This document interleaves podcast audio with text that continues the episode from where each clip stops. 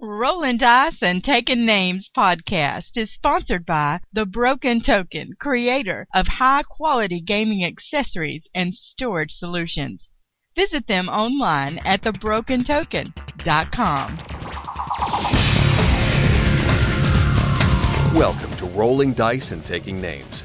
RDTN is a show with two longtime friends that talk about board games, card games, and anything else that grabs their attention. Squirrel! Here are your hosts, the Waldorf and Statler of board gaming podcasts, Marty and Tony.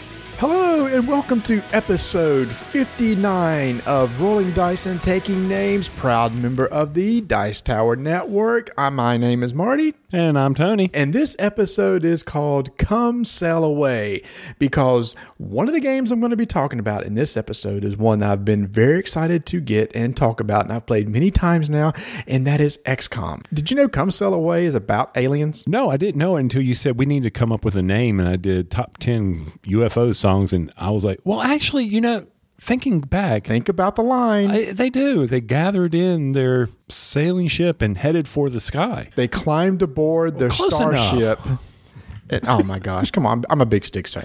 Oh, me too. And I just couldn't remember the words. I know they got aboard their starship and headed for the sky or something like that. Yes, they did. From the album Grand Illusion, released in 1978. One of the I best. think that was the fourth song on the first side of the album. Oh, it, that's, oh, I just remember listening to that over and over. And, oh, that one. In- Yeah, Pieces of Eight. Oh, mm. Oh, Pieces of Eight's good. And the second side of Come Sail Away doesn't get as much credit as what it should with like A Man in a Wilderness and Castle Walls, which Mm. is full of Shakespearean uh, quotes. I don't know if you knew that. Mm, no, I didn't know that. Um, which one has, um, is it Crystal Ball that has Suite Madame Blue on it? Yes. Yeah, I think that was the first one with Tommy Shaw. See, I look at you. You look at you. But still, anyway. Somebody may correct me. But anyway, yeah, big Styx fan. So yeah, so Come Sail Away is about aliens, and we thought, hey, since we're going to be talking about XCOM, however, I don't think you want to climb aboard their starship because the aliens are coming here to destroy the world. really? Yes. Well, why, why do they hate us? I don't know. I guess if they didn't, it wouldn't be much of a game. I guess it would be like what you would want in your Robinson Crusoe game where you turn over a card. It's just like a sunny day at the beach. I guess maybe there would be a card at XCOM that says, hey, they just want to come down and be friends. Did you see Ignacy um, tweeted out and Instagrammed out a new project he's working on? Maybe. Maybe. Well, I know you saw him talk about his hidden ninja Oh, his hidden samurai. samurai.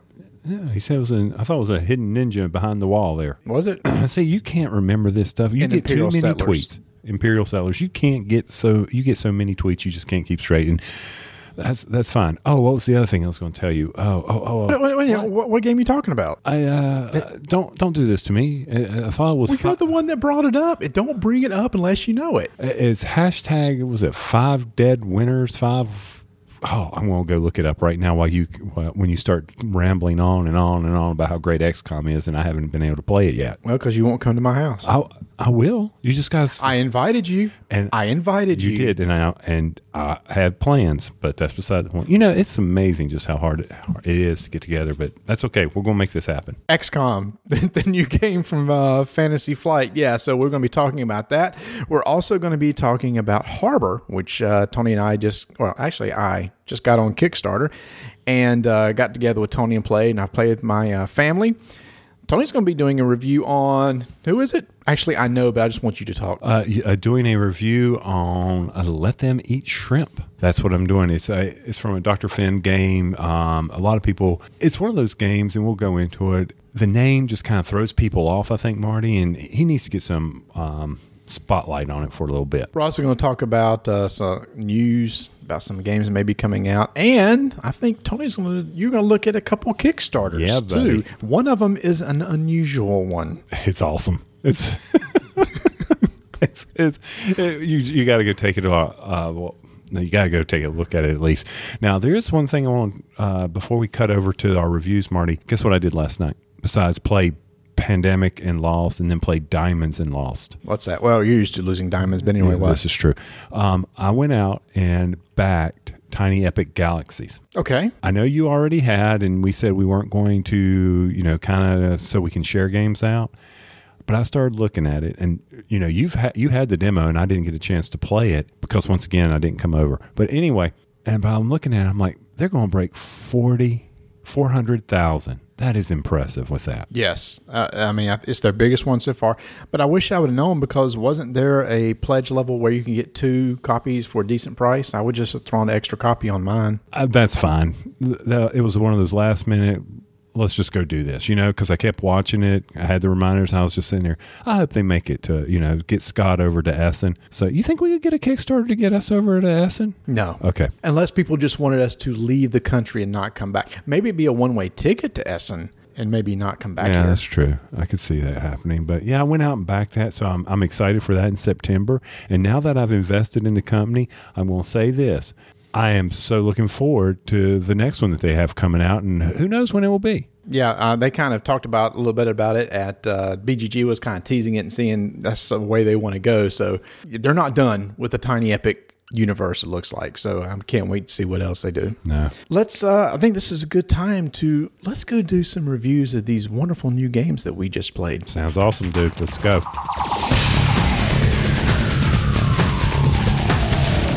Okay, so when XCOM was announced at Gen Con, I was very excited about this because I have played the video game. And Tony, have you ever tried it? No, I haven't had an opportunity. I know I need to, but I have not tried it. But you own it though, don't you? I believe I do. I'd have to go and look at the Steam library that never gets played and just take a look at it. you? Uh, you and like everybody else. Oh, it's a Steam sale. That's only five dollars. I'll buy that. Squirrel!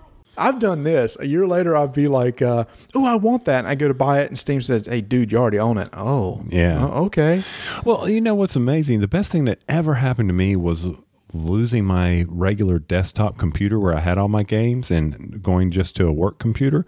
I don't waste my time playing all those games, but someday I'll bring it back. Someday I'll get another computer in the house and and load up all the Steam games. I miss Left 4 Dead and all those uh, Half Life. I never finished Half Life And Guild Wars too, and Guild Wars 2. Yeah, I know. with the expansion that was just announced, which I'm excited about. Which is yeah. What? Yes, yes, yes. I'm yes. That's that's the goal. Wait for the expansion. Okay. Uh, never mind. We'll take that offline.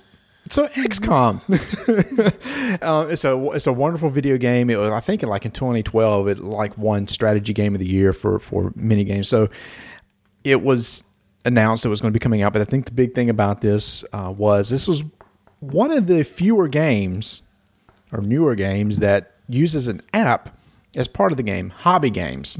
Now I know Tony, I believe you've mentioned before that there were some older games that used apps, right? Like or digital electronic equipment. Well, it all goes back. I mean, you and I both watched the Chaz video where he has the Trump um, slide the car in The Apprentice, and he's talking about, you know, XCOM's not well, the one of the first. Here's another. one. Well, there was Stop Thief, there was Dark Tower.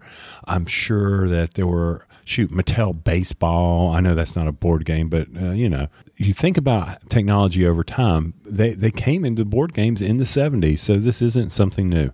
Uh, That was Dark Tower, not Dark Castle. Nee, nee, nee, nee, nee, nee, nee, nee. Did I say Castle? No, you said Dark Tower. I said Dark Tower, not Dark oh, Castle. Oh, and then did, did you the sound. Yeah, I know the sound. Okay. You throw the rocks. Yeah, yeah, yeah. We were hooked on that game. All right. So anyway, this is about a board game. Uh, so this uh, game came out uh, at the beginning of uh, this year in January, and I pre-ordered and I got a copy, got it in, and this is a four-player game. It's one to four player. You can play solo. And it takes anywhere, I don't know, maybe hour to to ninety minutes. It is a co-op game, fully co-op.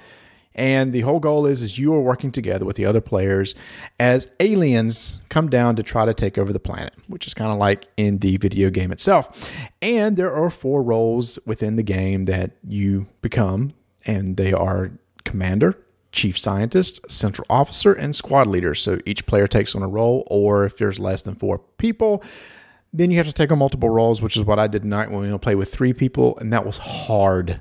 That was way just you have to think a lot when you're trying to play two roles at the same time. I mean, imagine trying to play two roles in pandemic. Oh, heaven forbid you have to think while you're playing a board game.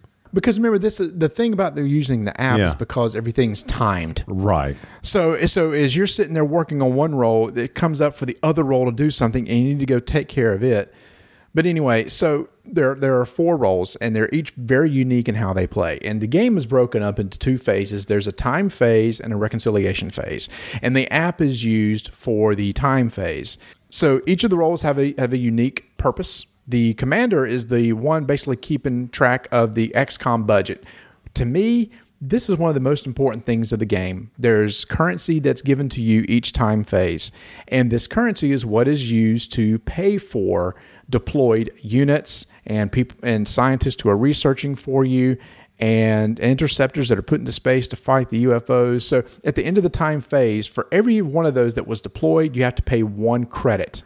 So as the time phase is going on and people start to deploy their units and stuff, the guy in charge of the money has to keep count of all this to make sure you don't overspend because if you do, something bad happens. Okay. Well, yeah, anytime you overspend, you go over budget, something bad happens. You collect debt. Yeah, but when I guess when I first saw this game, I thought it was all about getting the right forces to fight the guys, which is true. But watching the money is extremely important. And the first time that we played, we actually had an accountant play as the commander, which actually worked out pretty well. But it was kind of funny because he, people were like, "Hey, can I have? I need to deploy a couple of these. Can I have money for it? Nope, you can't. Can't afford it this time. It's like, dude. So he was like playing it really, really hardcore. Yeah, but uh, but before you move on past that, I mean, you're looking at a game that where it's not heavy accounting. I mean, you're not trying to balance the books, make sure it doesn't add up. What's the trick about adding up to nine or something like that? I mean, it's just keeping track of your resources and how much, not right resources, but how much money you got to spend, right? Yes, but again, here's the thing. So this is time. So this is happening during the time phase. So as people are deploying and stuff like that, you're you're trying to make sure you keep track of everything. And another thing that the commander uh, is responsible for is he's responsible for interceptors. So uh, during the game, there are phases uh, during the game where it'll say like, okay, it's this person's turn to do something, then this person's. Well, every once in a while, it's the AI's turn where a UFO will be deployed to a continent, and the board is made up of kind of like the world with each of the continents highlighted, or an alien will de- be deployed to the XCOM base. Uh, which you have to defend against because if the base is destroyed, the game is over. So, as they're doing that, this is all timed and the guy's trying to maintain wait a minute how many did you just deploy of that? How many did you deploy of that? I got to deploy interceptors to take care of the again because it's time it just gets kind of crazy. Another role is the chief scientist who's responsible for researching technology and upgrading the xcom forces. So this is kind of slick. They have some cards in their hand which are basically abilities. They can put these on the board and research these abilities and their abilities for all the four players there. If they successfully research ability, they take that card, and give it to that person, and now they have an extra ability that they can use on their turn.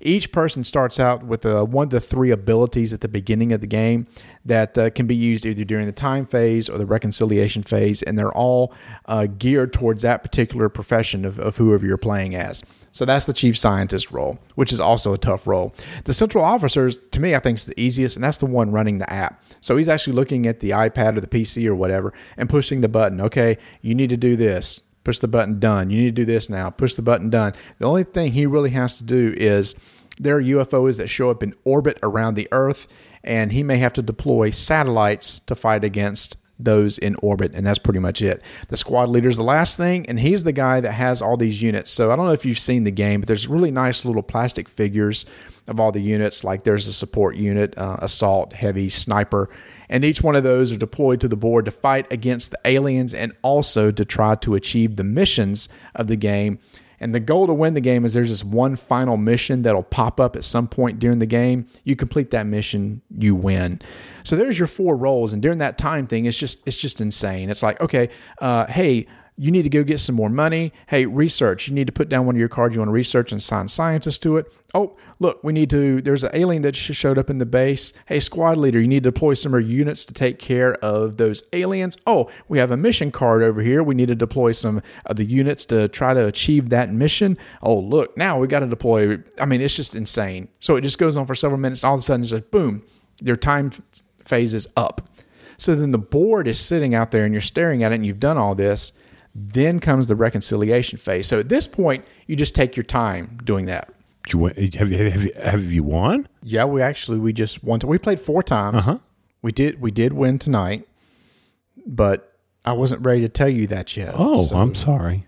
I thought you maybe had a question about the time phase thing. Did you catch all that? You, uh, you went through it pretty quick. You know me. I'm I'm I'm I'm hearing you but uh, but you're not listening. But, no, I am listening, but I'm like, okay, I'm trying to see. I'm I'm still back on.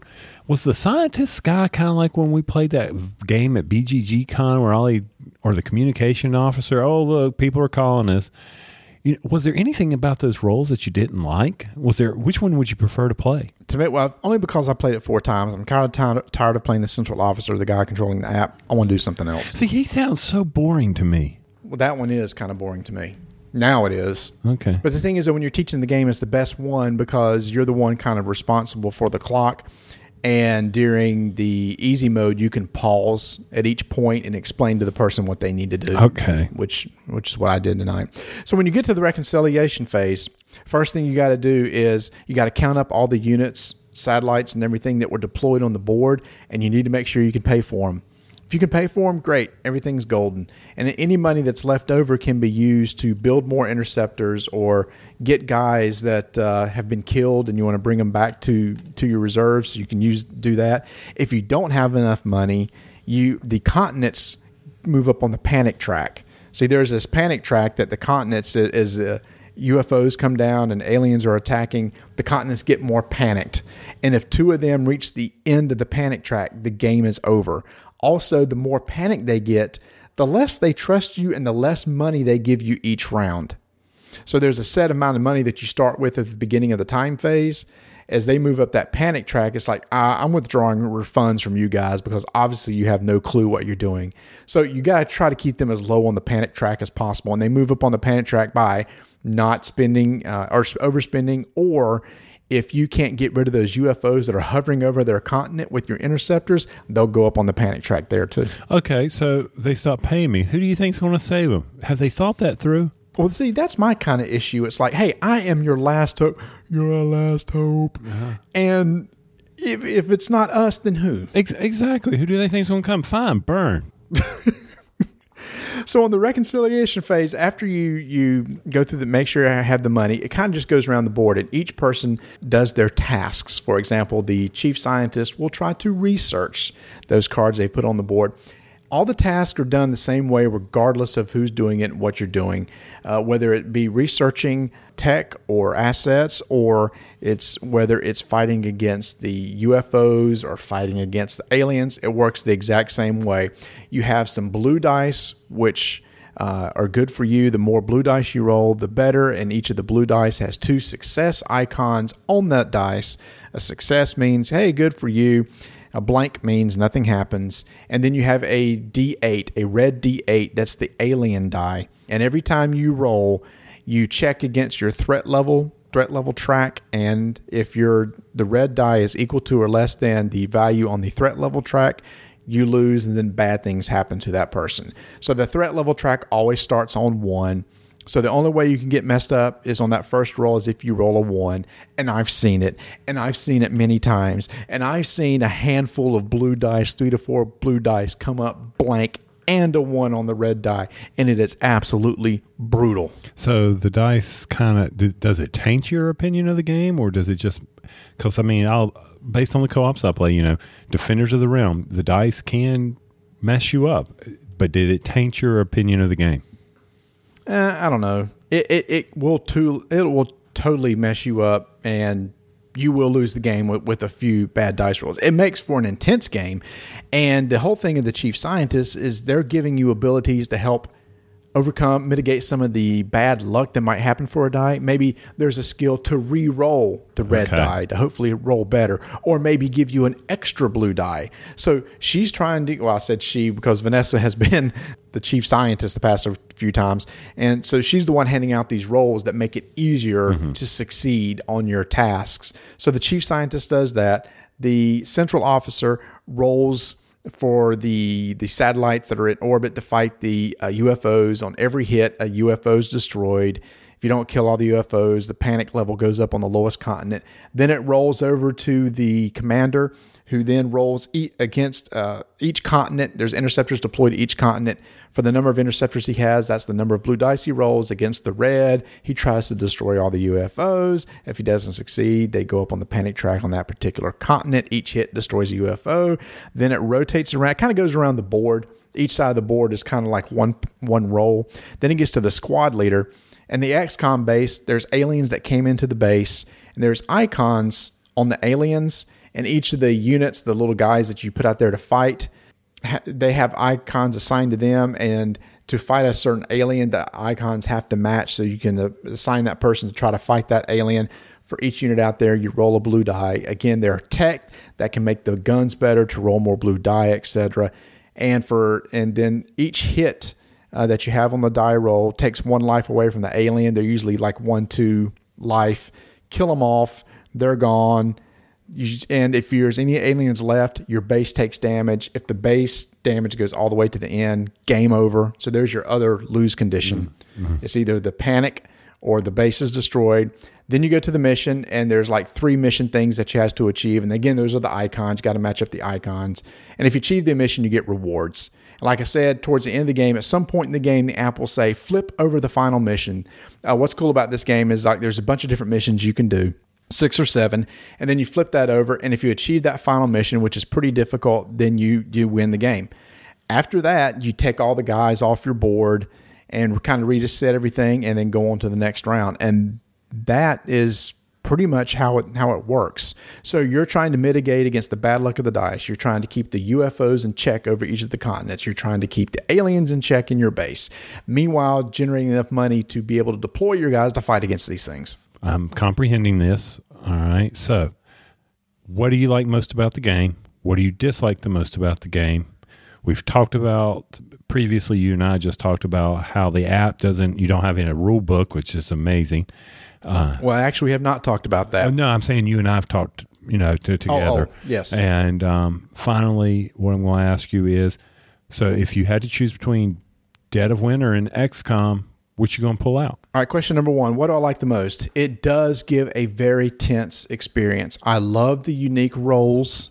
Uh, the app is kind of cool uh, for the timing aspect. In all honesty, they could have done it without the app they could have had that these uh, actions that you that you take during that timed phase could have been a deck of cards, like a random set of, of cards that you flip over and you, and you resolve it. The thing with the app, it does figure out a few things for you. The the higher the planets are on the planet track, the less money you get. So it automatically calculates that for you. Uh, plus, there's the whole timed element which makes that's the unique thing about the game. If you didn't, if you were playing with cards, you wouldn't have the time mm-hmm. thing, and you could sit there and talk about all this stuff, right? right? Here's what I need to research this time. How much money do I have? And you can kind of work all that. So that's what the app's kind of really for, is for that timed aspect of it, which is kind of neat. The music's kind of cool. It's the same from the game, and some of the same some of the same sounds are in it. So we played tonight with my son who plays XCOM, and there's this one particular sound in XCOM when the aliens attack. It's like I can't you'd have to play it and know it. But when it came up on the app, he just shuddered. It's like, oh, that sound. I know that sound. That sounds bad. so, um, so I really like that. It's it's it's you can't because of the timed aspect. It's really had to, hard to have one person run the game.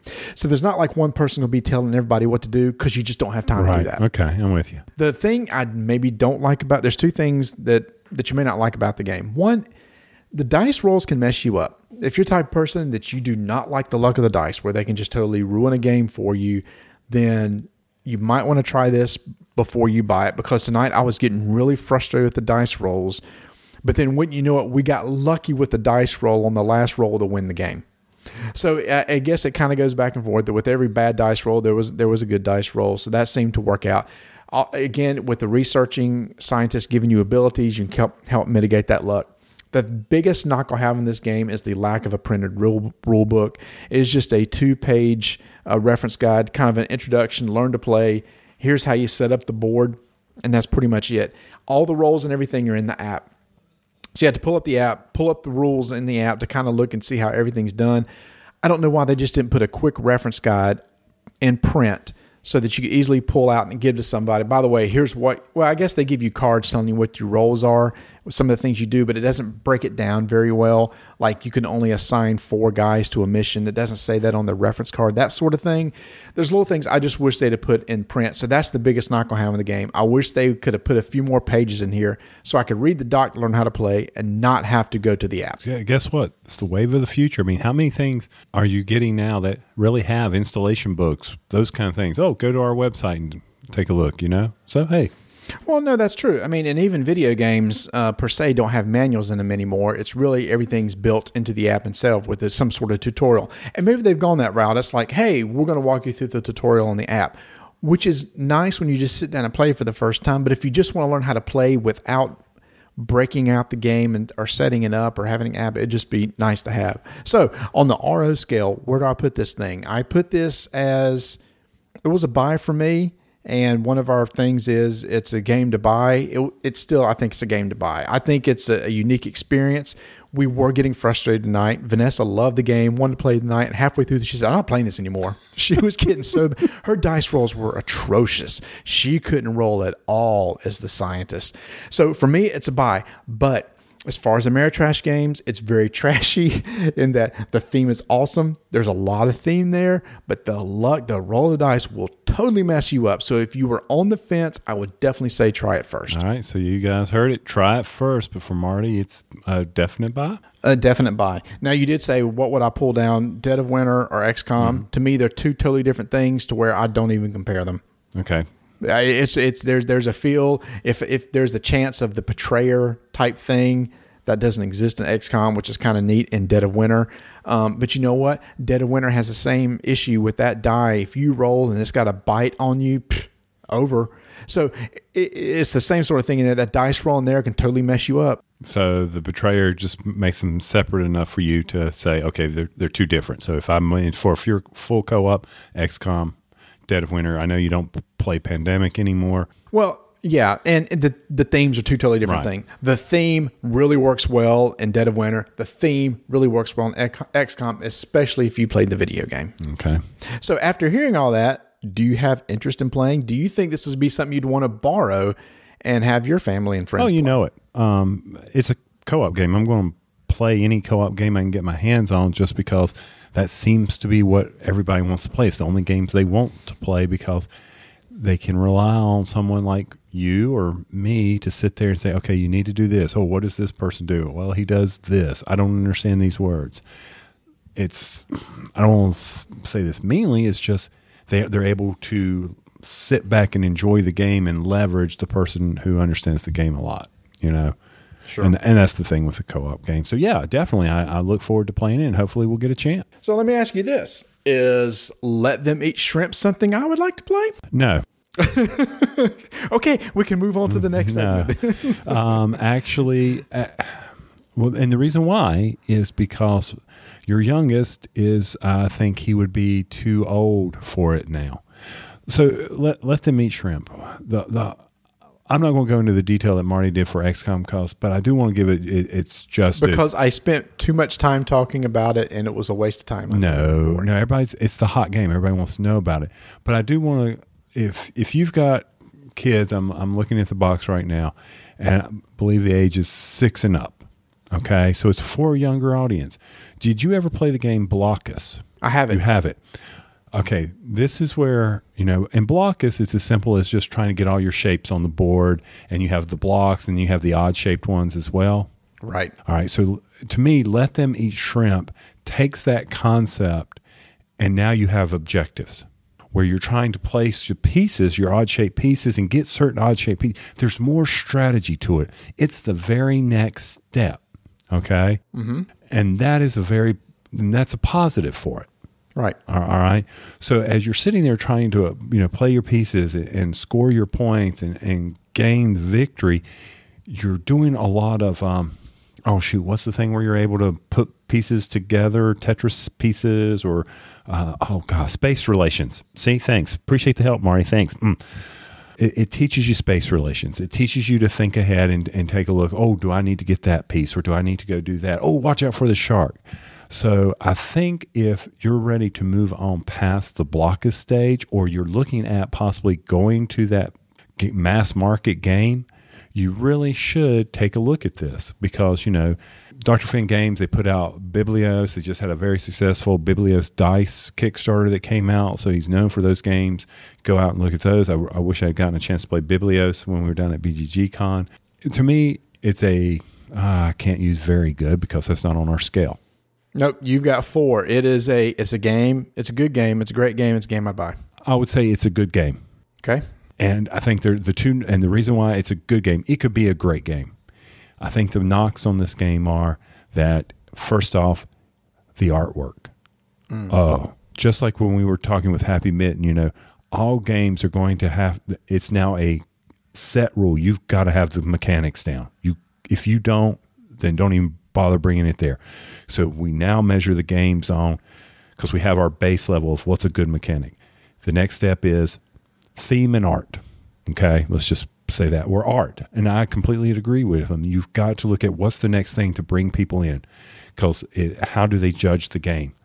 There's these screens that hide the pieces and, and the um, shrimp and everything, and they're scary. They've got sharks with hats with kids on surfboards. Mm. Uh, I mean, it's it's nice artwork, but it's, it's it doesn't jump and it doesn't. The kids on the surfboard look photoshopped in. I mean, Suzanne could do a better job. All right. Okay. So, and I, and I think that's the big knock of it from that standpoint. And the boards that they're modular, so they don't interlock or anything, so they can get bumped or shifted or anything like that. So, you know, those are some of the things. If if they had looked at, at, putting together the boards in a folding fashion or had the artwork been a little bit more cleaner, I think it would be a great game, especially for young kids and families to invest in instead of um, Blockus. Blokus is a great game. I'll give it that, or it's a good game. But you know, I think this this provides that next step that people should really look at. And it's interesting you say that because you remember in episode fifty eight, the guy guys and gal at Happy Mitten were talking about, you know, everybody almost expects a good mechanic game now. Mm-hmm. It, it's like that's what they expect. And so, what's the added part that makes something uh, a game separate itself from others? And one of them is like art and components. Yeah, and that's what I was just saying. Yeah, exactly. Yeah, so mechanically, it's a really good game, but it kind of falls down the art. So now it's like, okay, we expect a mechanically good game at this point. So what else you offering art and better components? And that's where it kind of fell a little bit for you. Exactly. And take a look at it, guys. I mean, if if you have young kids, because it is, I mean, from the standpoint of two to five players, uh, six and up, and plays, it's a very fast playing game, 20 to 30 minutes. Or better yet, for those of us getting older in years, it's a good game for maybe elder parents. Hmm, okay. Okay. Um, if you can get your elder parents to get past the name my mother-in-law looked at it when we I was teaching them, and she goes, "Let them eat shrimp. This makes no sense. I don't want to play a game that says let them eat shrimp. I ain't going to do this. It makes no sense. What are we trying to do here?" I'm like, "Okay, so we can't get past the name, but you're going to play the game. Yeah, but still, so the whole time, this makes no sense. Let them eat shrimp. How does it make sense?" I'm like, "Okay, fine. What do you think of the game?" Well, I think it's a good game, but I don't understand the name. So we'll leave it at that. Yeah. So I, am I still owe Dr. Finn a write up, and I'll. It's, it's I need to reread what I wrote because it's not very good. It's man, man, writing writing has gone out the window, Marty. Mm. We're used to writing more technical stuff now than than whatever the I don't even know what the other thing is anymore. I'm just so used to writing technical documents. I, I need to go back to my dungeon roll write up where I have executive summary and break it down like I would a normal, you know, process paper or something like that. I have to write at work and go from there. there you go. So the last thing we want to talk about is a game that we um, or I backed on Kickstarter, and that was Harbor. And I got a copy of it this week, and I played with my family, and I got with Tony and played. And this is a game from uh, Scott Almes. I'm sorry, what? Uh, I'm sorry, yes, Scott Almes, published by TMG. Yes, my Tasty Minstrel.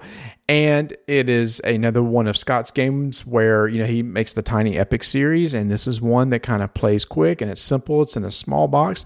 And at its core, it's a it's a worker placement game. And the goal is is that uh, you are trying to move your worker around buildings that are out on the table in order to generate resources. And there's four different types of resources, and then you can use those resources uh, to turn in to buy buildings that you take into your possession. Each building has a victory.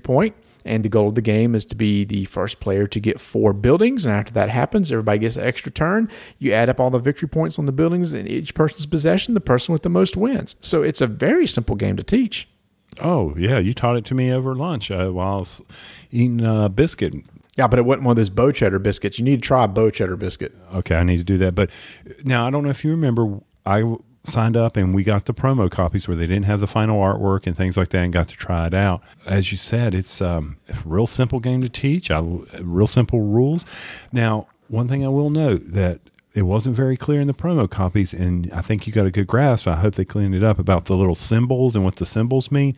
That is probably the hardest thing about that game to me is understanding what some of the iconography means. Yes, and in fact, uh, each building has like a almost. It's funny. My son was saying when we played it, says I didn't know I was going to know algebra in order to play this game because the symbols on the card have like you know parentheses around them and then additions and then the division for meaning or, and it's like you know if you add you know you take add two of this or you you give up one of this to gain two of this for every one of these that you got sort of deal they do put the text kind of at the bottom of those to kind of help you out but yeah sometimes you have to pick up the card and kind of decipher and it's like okay is this the associative property is it the distributive property the commutative property which one am i working with here Yeah, and it but it, it's easy. But once you get used to it, then there it's they they're they were at least standard on it. Like the one where it was plus a block, meaning the resource, minus three resource plus four resource. And it's like, okay, so I subtract three of my resource, I gain four of another resource. That's pretty simple to understand. right and so the to me the unique mechanic of the game is how the market works Oh, brilliant! Is uh, that's brilliant? Yeah, the market. Yeah, so th- that's the part that really stands out. What makes this game so good? It's like I said, you got four resources and there's a market, and and they're randomly put on the card in a, in an order to where uh, before you can turn in or sell back that resources, you have to have a certain amount, and it's two, three, four, or five, and those are the four slots that you're going to have. If you want to get five bucks for that uh, one that requires five. Number one, you have to have at least five of that resource. And when you do, you can sell it and get five bucks. Combine that with maybe one that you have three of and get three, and you get add that in and get eight. Anything you have in excess just goes away. You lose it. So you want to make sure you maximize the amount of resources you had and not blow away ones that, and that you might be able to use later, something like that. But what happens is after you buy them, they slide down off of the their current location. The two or the the leftover resources slide to the right to the to their max location, and the other two slide around and fill in behind it. So that's how the uh, sources rotate through the market, and that's how the supply and demand kind of changes for them. let's just be very clear here, Marty. That will be the most frustrating, sorry, frustrating part of this whole game for you. You're sitting there and you're like, I've got five fish, and I've and it's worth five dollars. And you look over at you, and you're like, okay, wait a minute, is he going to mess me up here? Or if you get in a, and you've played with more players, just you and I playing, but you still mess me up that can really upset your market. You have worked so hard to get certain resources, to get certain amount, anticipating where they're going to be by the time they get to you. And, and you thought you were going to buy a building and you can't do it. So what Tony's talking about, let's say he's set up for having five fish and say I've got five fish too. If I sell the fish, all of a sudden the fish is driven all the way down to the bottom of the market and they're not worth as much anymore. So when it gets back to him, it's now messed him up. But not just that, but there are some buildings that allow you to swap items on the market. So here you are thinking you're going to set something up, and the other person may go land his worker on a building, swap how the items are ordered, and just totally mess you up. So that is the frustrating thing with the game. And I played with four players, and that is bad because after you make a move, after it goes through three other people, you have no clue what that market's going to look like at that point. Right. And that may drive people insane. And it wasn't so much you buying, it was, you're right, the, that that building came out and the buildings are random because of how they come out after people buy them a new building comes out so you may not start with that building that moves the stupid resources all around and screws up your strategy mm-hmm. you know but you, you're right that's what may be the thing that um hmm, let's say makes it so that people don't want to enjoy this game they may be like this is just so frustrating to me i, my, I can't get a good strategy going here On the RO scale, what you going to give it? it's a game to buy and i'm glad you did That is really confusing. Okay, so basically, yeah. You, to me, if you enjoy worker placement games and you like a unique market thing, then for me, it would de- basically after I played it, yes, it's a game I'd buy, Okay, all right. and I'm and I'm glad you did, so I can borrow it. Thank you. For me, I'm going to have to give two grades. Oh, now, whoa, whoa, whoa, wait, wait. You just said I'm confusing. I know, well, we didn't have something of it's a game to buy. I'm glad you bought it. it. You said it's a game, it's a game to buy, and you bought it, and I'm glad. It was like, wait a minute, it's a game is one of the things. It's a game you should thing. buy, and I'm glad you bought it. So there. Okay, here here's the thing. If I was playing with hardcore gamers, it's a good game because I think there are other worker placement games that they might want to play that has a little more meat that's maybe a little bit longer. Mm-hmm. If this was a if I had people that didn't know a lot about worker placement games, it's a great game. Because to me this would now be the game I would use for teaching a worker placement game used to in my collection what I would start out with with Lords of Waterdeep, which I thought was pretty simple. This is even easier because there's only one worker. So people who never play worker placement gets the concept of I got one worker, I have to move him to a building, but if there's a person already in that building, I can't move them there. So they understand the concept of moving a worker to a location to take an action but they may get blocked from that action or they may want to block somebody else for taking an action to keep them from you know doing something you don't want them to do Uh, well, it's so if with hardcore gamers, it's a good game, but okay, I'll I'll, I'll let you have that. well it's my opinion this is what i think Yeah, but I can argue your opinion because it's wrong, but that's okay. So's mine. but what was funny was after we played the game with my son he immediately said this makes me want to play lords of waterdeep Interesting. Yeah because he just it's like he enjoyed that um, he he enjoyed the worker placement experience, and then he was like, "Hmm, I kind of want to take this to the next level. I need to pull out Lords of Waterdeep and play again." So I guess it's a quick game to set up. Yes, Easy- easily. It's a quick game to teach, mm-hmm. and you can play in forty five minutes. Right. And I think if you if you go back to it, there's a lot more strategy to it than you realize the more you play it. I mean, yeah, it's very simplistic. Put that one worker there, but start looking at okay, wait a minute, does he have warehouses? Oh, wait, he's got things where his cost of his buildings are a little bit, you know, less over there. How can I use his buildings to benefit me? I mean, there's there's a lot more strategy there than I think some people may give it credit for. But here's the thing you know what? If those who are listening think that Harbor might be something that they're interested in, maybe we can help you out. Da da da. It just so happens that we have an extra copy of the game that we want to give away to one of our listeners. So we're going to have another contest. We've had a lot of contests recently. Okay, well, let's clarify this. This is a copy we have to give away because, well, now that I've played it again, I want it, but I can't have it. So we've got to give it away. So one of you lucky people are getting a really cool copy. So, yes, you're right, Marty. We've got a lot of contests. Are you going to be able to keep track of all this? Well, yeah. So uh, we just finished up um, our others, so we have no active contest right now. So here's another thing: it's just going to be a a survey question. And Tony backed up in a seat. I wish he hadn't done it because he's the one that came up with it. It was, "What is your favorite worker placement game?" I got it. I'm sorry. I had to get a drink of water before I started to cough on the mic here. Yes. What is your, uh, so you'll go out to our typical survey monkey type surveys and you'll get, there'll be two questions. What is your favorite worker placement? And number two, why do you need a new one? Should this be random draw, or is why you need a new one going to be our deciding factor? I, I think that's for us to determine. No, I, no, it will probably be whoever has the the probably the most creative. Um, why you need a new worker placement based on our reading and a third party member who will get to read them with us, so that we can have a not a tie here. Um, we'll determine who gets the copy, and of course, this is of course limited to the United States due to shipping restrictions. Yada yada, because this game is not worth shipping thirty two dollars over to Europe. That's true because you can buy a copy cheaper than that in Europe. If, it's, Yeah. if I don't know if it's over there yet. So yeah, so there's a contest. We got a copy. We want to give it away, and also we asked that first question of what is your favorite worker placement because hey, it gives us a topic to talk about when we come back sometime and go. Guess what people said was their was their favorite worker placement.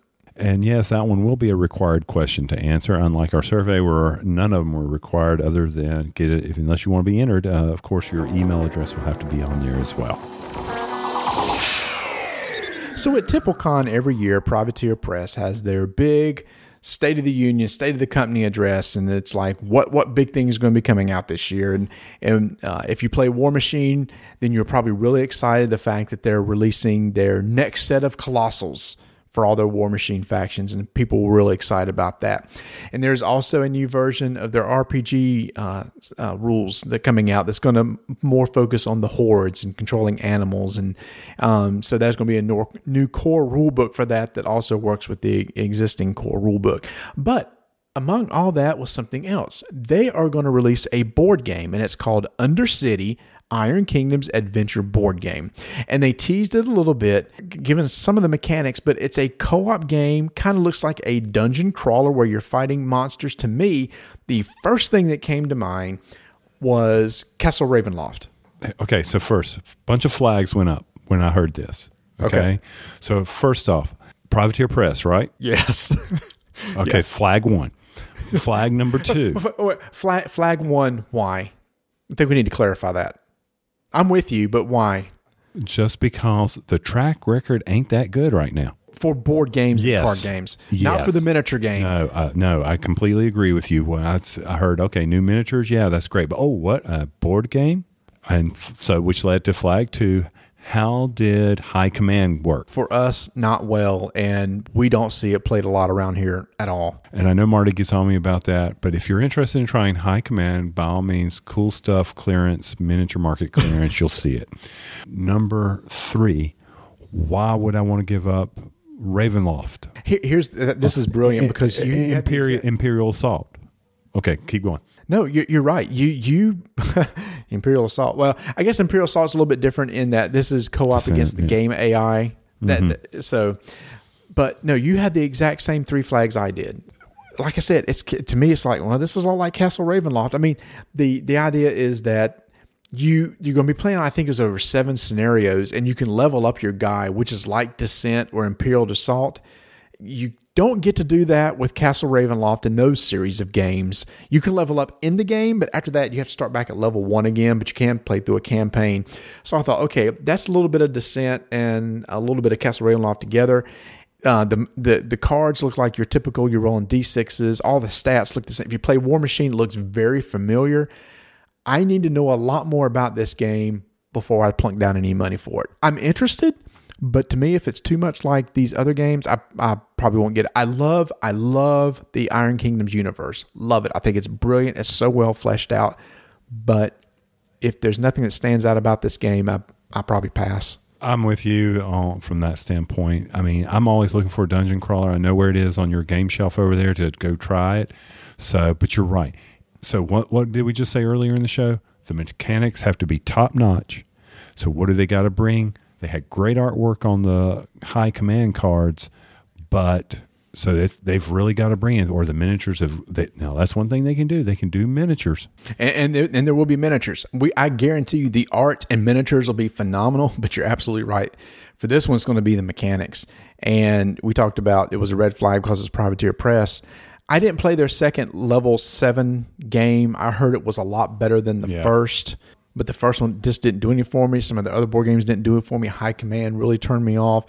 Again, miniatures and even the RPGs very solid. I hope it's good. I hope it's good and I hope it's different because again, love the universe, but it's just a wait and see for me. And I think it's coming out fall 2015, which makes you think you'll probably at least see it at Gen Con. Yeah, and uh, for me, it's I want a game like this. I wanted a good dungeon crawler. I thought Shadows of Brimstone would be it, wasn't it? And so maybe this will this will do it for me, Marty. I don't know. Oh, and I so miss um, RPG and in the in that universe. I, I know get it started back, but time's minimal. But you know, here, here's the thing: you know that the new series of D and D board games is coming out too, so it's competing directly against that. And, and so it's going to be so. Which universe? Well, we know which universe is bigger. Well, sure. And so if it, and, and I think WizKids is putting this out, but I think they're coming up with a whole new line. I'm curious to see is it the exact same mechanic and another thing. So now you're competing with WizKids and and and Wizards D and D uh, universe, the theme. And if this just alike, uh, I'm sorry, D and D is bigger and we'll probably win. All right, other news for me next month, or let's see, when, yep, next month, March, 1st of March, Pandemic State of Emergency will be released. Yes. And what is state of emergency? It's just an expansion to pandemic. You've got animals carrying around bad diseases. It's got a super bug. Now, you don't need in the lab. You don't need on the brink. It goes in with your base game or the new base game, pandemic. You can use the old game, but you have to sleeve cards, yada, yada, yada. So just go out and pick up the new game if you still have the old game. You can do it. It's $25 or something like that. Or you might be able to trade for it easily on BGG Con. I mean, at BGG. But so, state of the emergency an expansion. I think it's three new ways to play, a couple new boards. They talk about how animals are spreading it out. Um, there are some videos out on there, but I'm excited because it's an expansion. And what's really neat, Marty, is they, they made the statement that you can play it with the base or you can somehow merge all three of them together. So you got pandemic on the brink in the lab, state of emergency. Well, hopefully this one will freshen the game up for you some because I know you're getting kind of tired of pandemics going stale on each So maybe this will bring some new life to Well, it. well, in the lab you did that, but you're right. Now, like the other night when we were playing it, yeah, we lost because we couldn't get any black cards. So you're right. Maybe this will bring something new to it. So we'll see how that goes. But state of emergency, and then they showed pandemic legacy October. Woo! Uh, are you all over that? Oh, you know I'll be all over that, man. Yeah. Well, at least you got a group that you can play with over time and, and grow. Uh, that's really slick. I can't wait to see how that goes for you and hear the stories of how a legacy system works with within that group. I love that idea. It's just that uh, we kind of do it here within the family, but it, it's not as consistent as what I think you can actually pull off because we tried it with uh, the Pathfinder card game. It went well for a while, but it kind of fizzled out. And one thing, it just hurt too because we got so far stinking behind. They kept releasing the expansion packs, and you know, once you release something, you feel like I'll, I'll never catch up, and then you just stop. At least with Pandemic Legacy, it's not like that. Everything's in one game, and you just kind of take it at your own pace.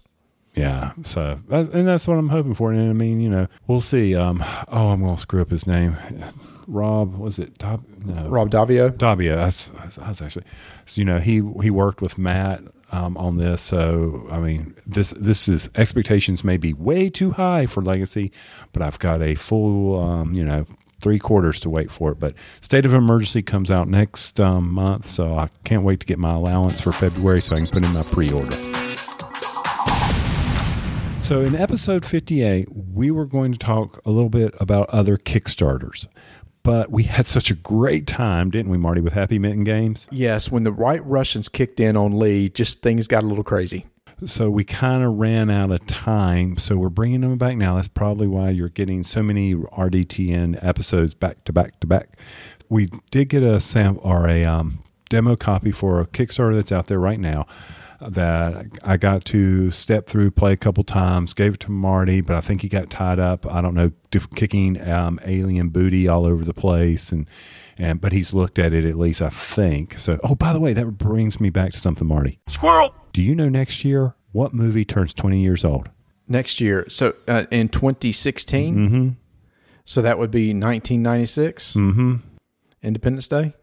Can you believe that? I guess I uh, no. Amazing. Kevin Kevin Smith doesn't look a day over whatever he is. And well, Will Smith, you know, and all that. So Oh, Who anyway, did I say? Ke- I, I, Kevin, I was just thinking maybe I Oh, was, Kevin Smith. Oh my gosh. I was thinking maybe that you were the talking about- director. the I thought you were talking about somebody else in the movie that I had no clue about, but that's Wow, okay. Kevin Smith. All right. So anyway, uh, we received this Kickstarter. Um, it is called Wizard Dodgeball, and it comes to us from Peter Newland. It's a relaunch of a game, and he was getting it out for people to try. So I'm, I'm pausing here to try to. First off, it's a relaunch. He didn't have much luck with it. It's a two-player game where you have wizards playing dodgeball. Hey, it's in the name of the game, right, Marty? Yeah, so aptly named. aptly named. You know, you're sitting there thinking, so what about it? Well, f- first off, it, it, there's a stra- it's a strategy game. So think about it like this: uh, two wizard teams, which you get to draft at the beginning of the thing. You can either do pick your own players, or you can do a blind draft, or however you want to do it. So you you pick the wizards, and they are going to put go out and you tally up their magic abilities, and then you get to pick the spells that your team wants to use. And the spells can be the same on both teams, or you can pick different ones. You don't. It doesn't matter. There's there's they they're duplicates on each side. Do you understand what I'm saying? Yes. So then you pick your spells, you line up your wizards, and you get ready to play the game.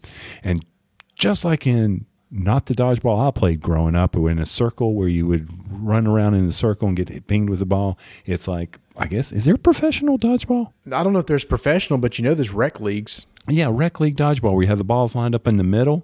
Yeah, it's that it's that newfangled style, not like the one we used to play as kids, where everybody's just in a circle, just beating the crap out of you. We called that, and I know this isn't probably politically correct in 2015, Indian dodgeball. What, in a circle? No, when you lined up all the balls on the line and you stood on two. Oh, I'd, I'd never even heard of that version until that movie Dodgeball came out. If you can dodge a wrench, yeah.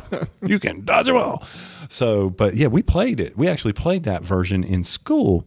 And, you know, but that's exactly what you got right there. So two teams line up, and then the, the wizards have the ability to move the spells. So basically, they're holding a wand in one hand and the ball in the other. So you got to run and get the ball, teleport wizards. You can pass them back and forth. And when you throw at the opposing team with the ball, you have your, based on what zone you're in, will determine which dice you roll. And then the other player has dodge dice. Okay, so mm-hmm. so they'll roll to determine if they get hit or not, and it's just like the rules in dodgeball. It's that simple. Or you know, if you get hit, you're out. If they catch the ball, then you're out. But what makes this different is that you have the ability to cast a spell. Hmm. So you can cast like a speed spell on a fellow wizard so he can get to the ball faster, or maybe a teleportation spell, or a freeze, or butterfingers, or or um, a web spell, and I can't remember them all. But so Peter came up with this idea. You know, Marty, it's it's not getting the love on Kickstarter. Um, I mean, it's still got almost forty five days to go here, and it's about fifteen percent. Um, yeah, I'm I'm I'm feeling for him there, guys. If it's something, it's a two-player game, so that's first. That's that may be an issue for some people, but you may want to take a look at it. The second is he redesigned the artwork for the wizards, and now all the wizards are animals or trolls or like a cat um, playing dodgeball or a, a lizard or you know something like that. So Or a cat. or a cat, yeah. Because you just already said lizard. That was funny. Yeah, I know. See, I'm paying attention. I know you're paying attention. I mean, the artwork looks good. Um, the style of the game is two players. There's strategy involved in it. I like the draft mechanic. It- I hope this works for him because I can see him releasing expansion packs with new wizards. You know, to make Mm-hmm. make sure they didn't. You can. I could probably you know if you have a family of multiple people, young, you know, young kids. This game is definitely right there for the young kids because really, you know, not a whole heavy of strategy in it, but it's just rolling dice and taking some names there. I like how you how you worked our name in there like that. You need to work our name in for every review. You know, you could have for XCOM because you know you were rolling dice and taking some alien name, but I was waiting on it. Kicking some alien butt, especially tonight. Uh, I wish him luck on that. I enjoyed playing the demo. Um, I hope that you get a chance, and maybe in 45 days we'll have another show. You can talk a little bit about it, okay? That'll work. So here's the second one.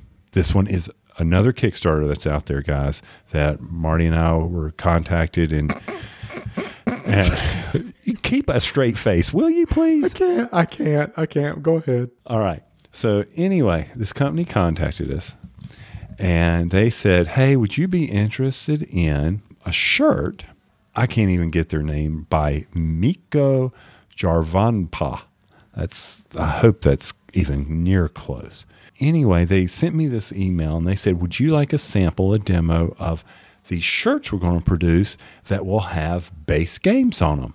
And they had games such as chess, dominoes, I forget the other ones, and then one was tic tac toe. They also, they also showed some other things like bags and things like that, Marty.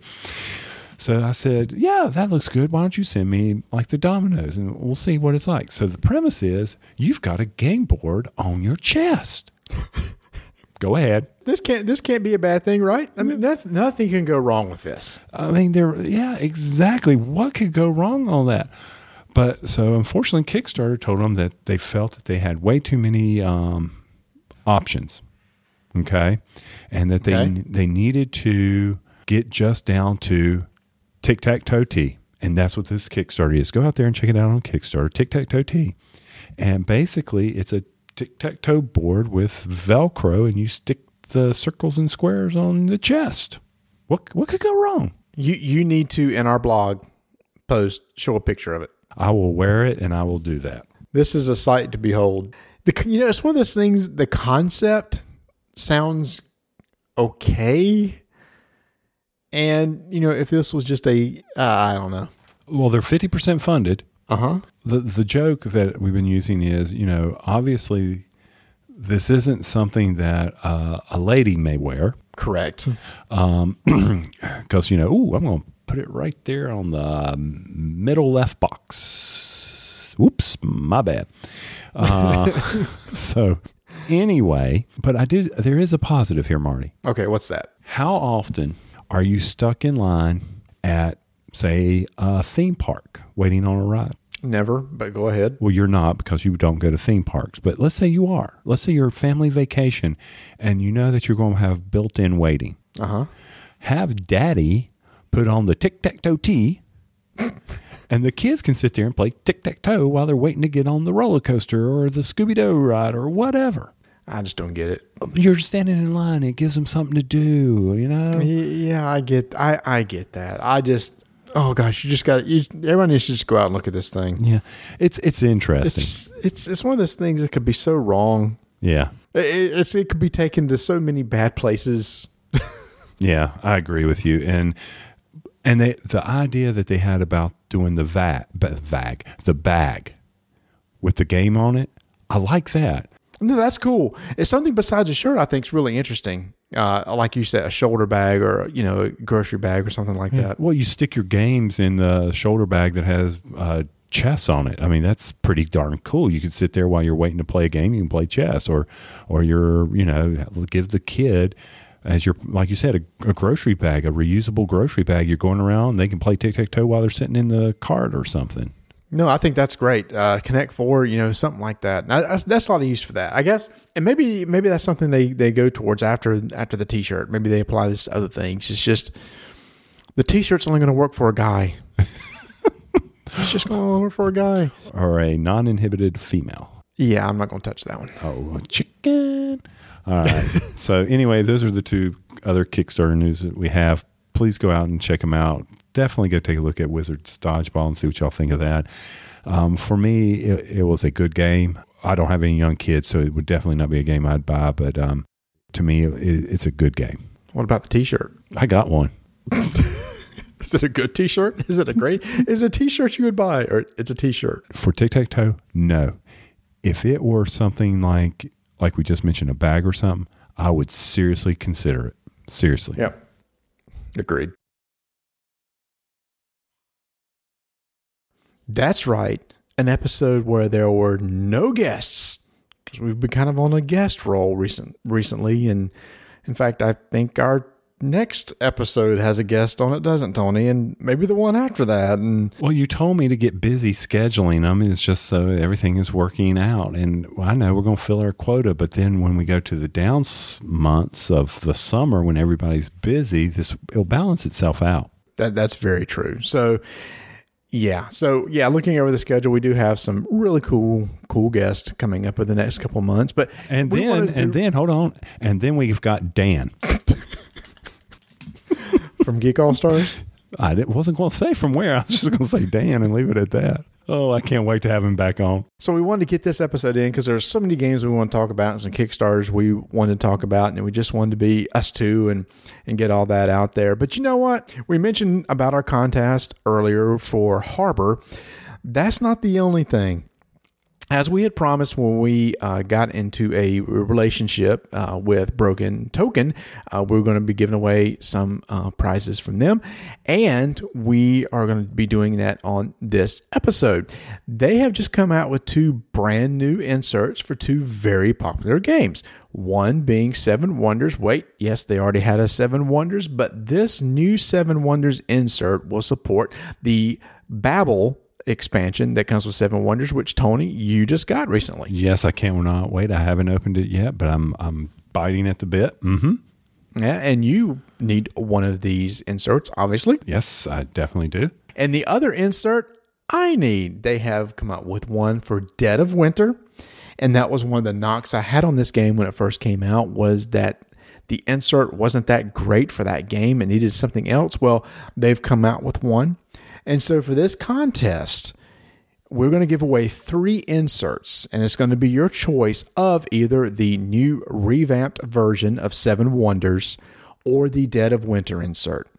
And here's how you're going to win this contest you need to submit a picture to either Twitter or our guild page or through email at rolldicetakenames at gmail twitter.com or Instagram showing us why you need an insert for one of those games.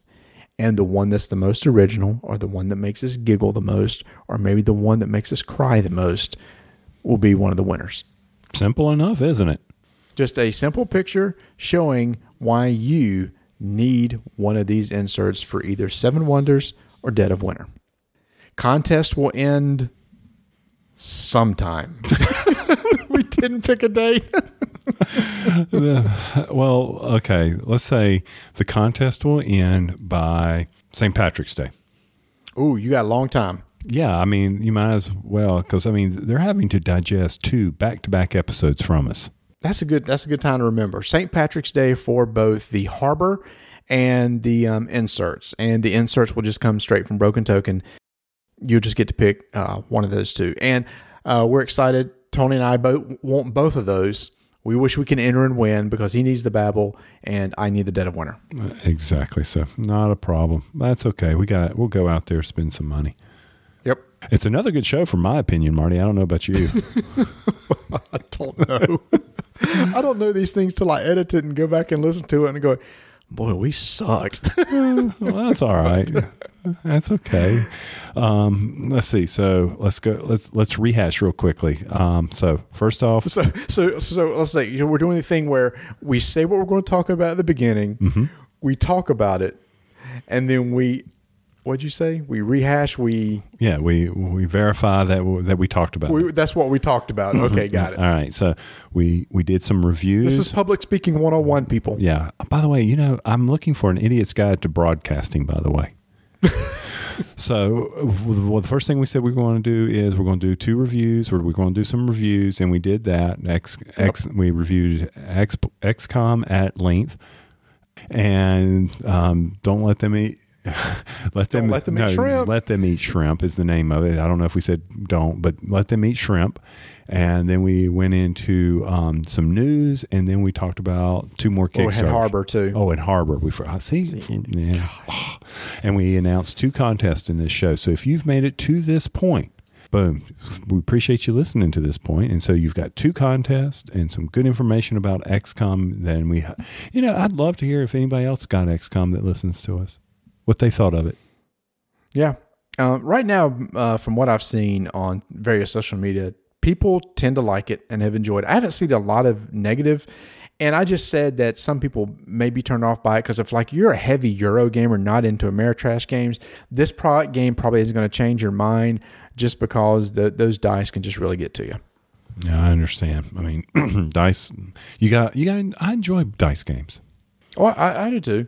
And like I said, this one does mitigate the luck. Um, if you can get some good research cards out there that help you, that that can take care of it. But it does put a lot of pressure on that uh, chief scientist at the beginning to be able to roll well enough to get those cards out to you so you can use them.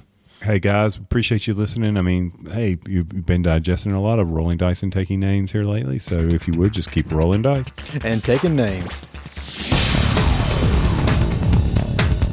Follow us on Twitter at Dyson Names. Visit our website, RollDiceTakeNames.com. Subscribe to our YouTube channel, Roll Dice Take Names. Visit our guild on BGG. Like us on Facebook.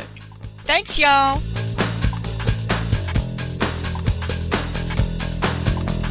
Okay, going back to the page with the notes to keep us from sounding so rough and.